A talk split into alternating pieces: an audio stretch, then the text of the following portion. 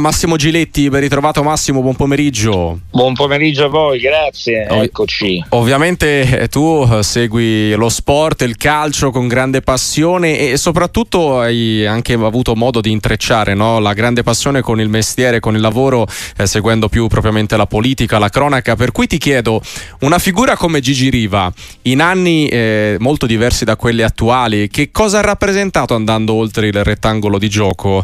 Eh, una domanda semplice mi verrebbe verrebbe, mi verrebbe da dire. No, guarda, io l'ho conosciuto, ho avuto la fortuna di conoscere Riva perché è un privilegio quando nella tua vita incroci delle persone che hanno dei valori che oggi sono assolutamente smarriti. Eh, io ho la fortuna di dialogare quasi quotidianamente con Dino Zoff. Ecco, Gigi mi lasciò molto mi, mi, lasciò dentro tante cose, eh, però per far, non l'ha detto nessuno. Io guardate, sapete dove lo inquadro per far capire ai giovani che dove? ci ascoltano, magari anche adesso, in una situazione che vi fa capire chi è l'uomo, non il giocatore, quello lo celebrano gli esperti. Io sono solo un esteta e posso valutare il giocatore da quel punto di vista, ma l'uomo io l'ho identificato in questo racconto che lui mi fece, perché disse che a un certo punto quando l'Italia che era stata sbeffeggiata nei mondiali 2006, no? c'erano i politici che dicevano che dei, dei, giocatori della Juve non dovevano andare ai mondiali, non si doveva fare questo, non c'era calciopoli, quant'altro. Quando l'Italia vince ovviamente la politica la politica sale sul carro del vincitore, ma non solo la politica, tutto un mondo Tutti, che aveva esatto. la Juve, certo. E qualche politico voleva salire e ci riuscì a salire sul famoso pullman che attraversava, che partiva da Palazzo Chigi e andava verso il eh, Circo Massimo. A un certo punto, sapete cosa ha fatto Riva? Scese. Quando ha capito, ha preso e se n'è andato. Mm-mm scese, ha lasciato i politici lì e lui se n'è andato. Ecco, queste persone, sono queste persone con questi valori che mancano al nostro, drammaticamente al nostro paese. E sono queste persone che purtroppo non sono fotocopiabili, ahimè, non sono più recuperabili se non con delle lotte culturali alte. E quindi mi mancherà questo, mi mancano gli uomini più che i giocatori.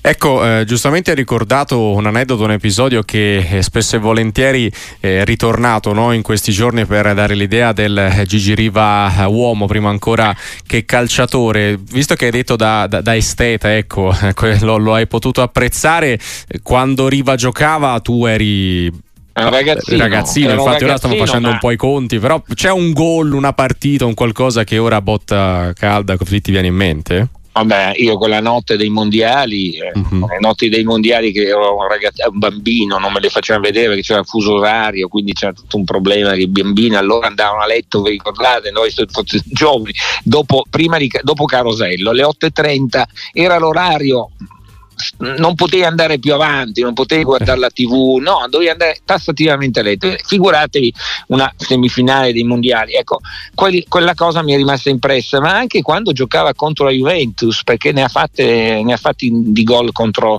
contro, la Juventus, quindi ce l'ho, l'ho visto giocare dal vivo allo stadio comunale, quindi, e poi ripeto, ho avuto la fortuna di, di chiacchierarci mezz'ora in Sardegna per caso lungo una strada, no?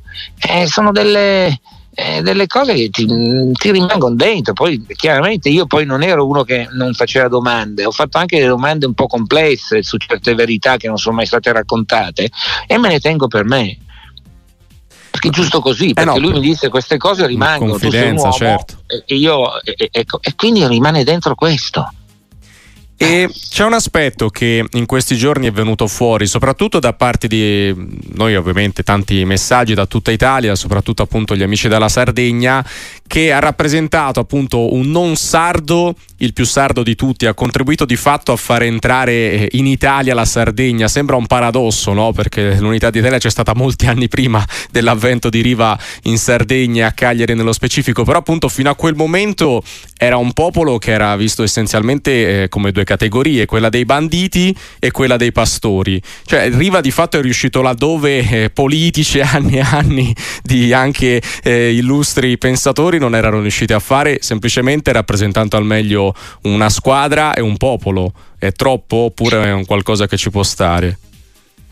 No, no, eh, a, a volte sai, mi ricordo, credo che Andreotti disse che il ponte più bello e più importante tra la Jugoslavia e l'Italia eh, l'aveva messo Silvia Koscina, eh. che era una famosa attrice molto avvenente eh, di origine slave, ecco che in Italia e la Jugoslavia non si parlavano, c'era grandi difficoltà nel post-guerra, ecco, a volte sono delle persone che esulano dal compito, tra virgolette, politico, che portano e raccontano e riescono ad aprire muri che per mille motivi si sono creati. No? I sardi chiamano un continente, non ci chiamano, cioè certo. andiamo in continente, non chiamano neanche l'Italia. E, e, e quindi eh, ci sta per fortuna, anzi è fantastico che sia stato un lombardo ad avvicinare la Sardegna, come dicevi tu, all'Italia, farla sentire parte dell'Italia. Certamente, eh, questo ovviamente è il ritratto di Gigi Riva. Non so se eh, così prima di salutarci, eh, Massimo Giletti, eh, anche un qualcosa che poi in queste occasioni, non so se è simpatico o meno da fare, però viene quasi naturale, no? Se c'è stato calcisticamente, se proprio da un punto di vista puramente tecnico, lasciando fuori quello che ha rappresentato, no? l'essere uomo, l'essere calciatore, simbolo di una squadra, se dal tuo punto di vista c'è stato un qualcuno, un altro attaccante italiano che si è avvicinato, ecco, come stile, come modo di giocare a Riva, dopo Riva. No, guarda, io sono un po' contrario eh, all'elogio del, eh, all'elogio esasperato, un po' retorico del, del, paragone. Io credo che ci siano dei fenomeni, no? penso a Piola.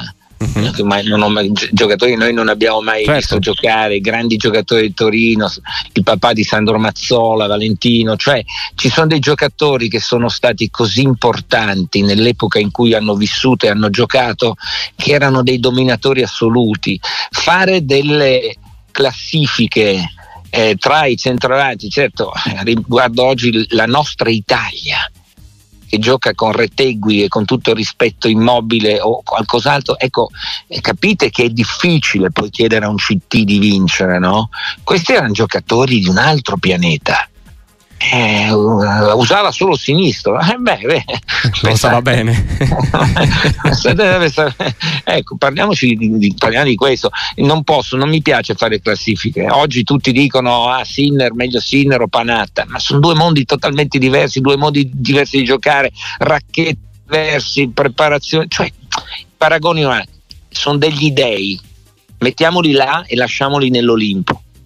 Decisamente sì, è la miglior cosa da fare e ne riparleremo di calcio molto volentieri con Massimo Giletti qua su Sportiva. Massimo, grazie davvero e buona Abbraccio, giornata. Grazie a voi.